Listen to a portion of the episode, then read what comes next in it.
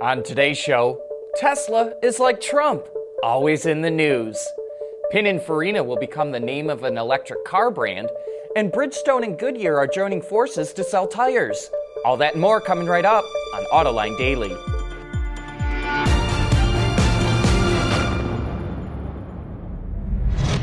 This is Autoline Daily, the show for enthusiasts of the automotive industry. Tesla is scrambling to boost production of its Model three, so it's adding a third shift at its California assembly plant. Elon Musk told workers he wants that plant running twenty-four seven and building six thousand Model threes a week by the end of June. That's one thousand more than he promised before. But to put that in perspective, a traditional assembly plant builds five thousand vehicles a week with two shifts on straight time. With a little bit of overtime, they can hit six thousand a week. So while a number of fans are in awe of Elon's production goals, that is actually par for the course in the automotive industry. Speaking of Tesla, be sure to tune in Thursday for Autoline After Hours. We'll have Sandy Munro on, whose company tore down the Model three. In fact, they gutted it. They ripped apart everything mechanical, everything electronic, and the batteries. They found some stupid design mistakes, but also found some brilliant engineering. So if you have any questions about the Model three, send them to viewermail at autoline dot t v. Porsche is dropping out of the World Endurance Racing Series with its L M P one nine nineteen hybrid at the end of this year. And as part of the car's farewell tour, Porsche decided to see what the car could really do.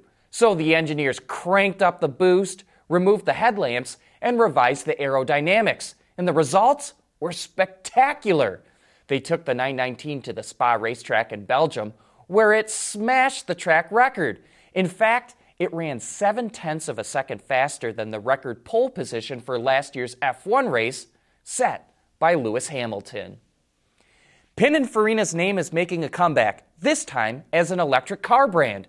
We'll tell you more right after this. Autoline Daily is brought to you by Bridgestone Tires, your journey, our passion. Dow Automotive Systems, advanced materials that deliver better results.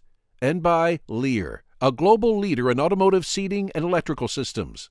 You know, we thought this teaser image of a new Buick concept called the Inspire might be Buick's version of the Bolt E V for China, but that doesn't look to be the case.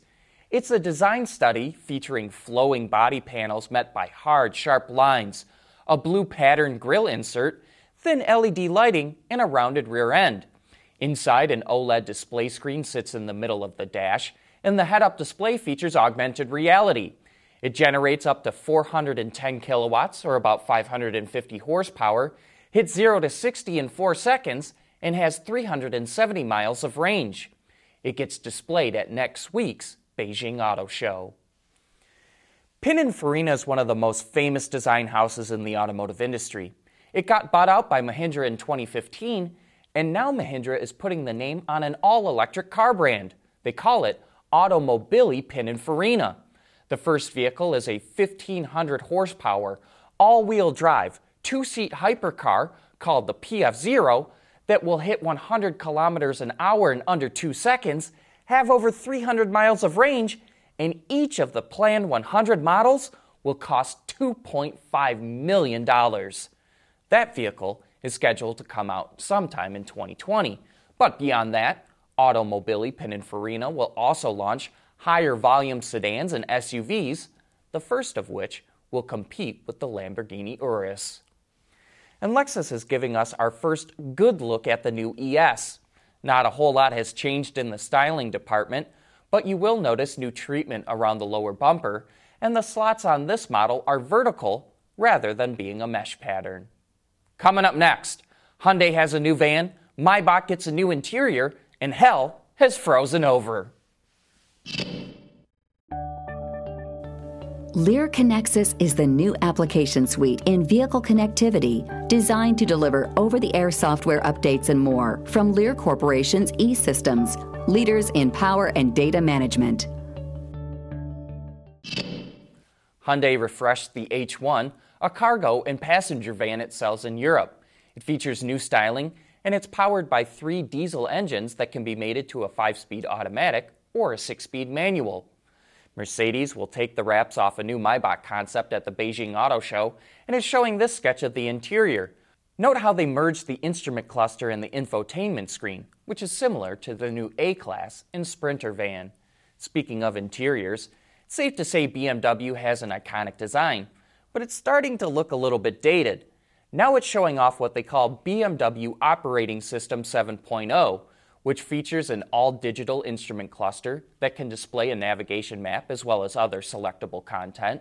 The center touchscreen has ten configurable main menu pages, each containing between two and four pads, and all that can be controlled by the iDrive controller, the touchpad, or voice and gesture control. And maybe hell has frozen over. Goodyear and Bridgestone, who normally fight tooth and nail in the marketplace, are combining their wholesale distribution networks in the U S and creating a fifty fifty joint venture called TireHub. The new company will be able to provide tire dealers and retailers with tires for ninety-seven percent of the vehicles on the road. TireHub will be headquartered in Atlanta, Georgia, and will have eighty distribution centers and warehouses across the country. The deal still needs regulatory approval, but it's expected to close by the middle of the year. That wraps up today's show. Thanks for watching. We hope to see you here again tomorrow.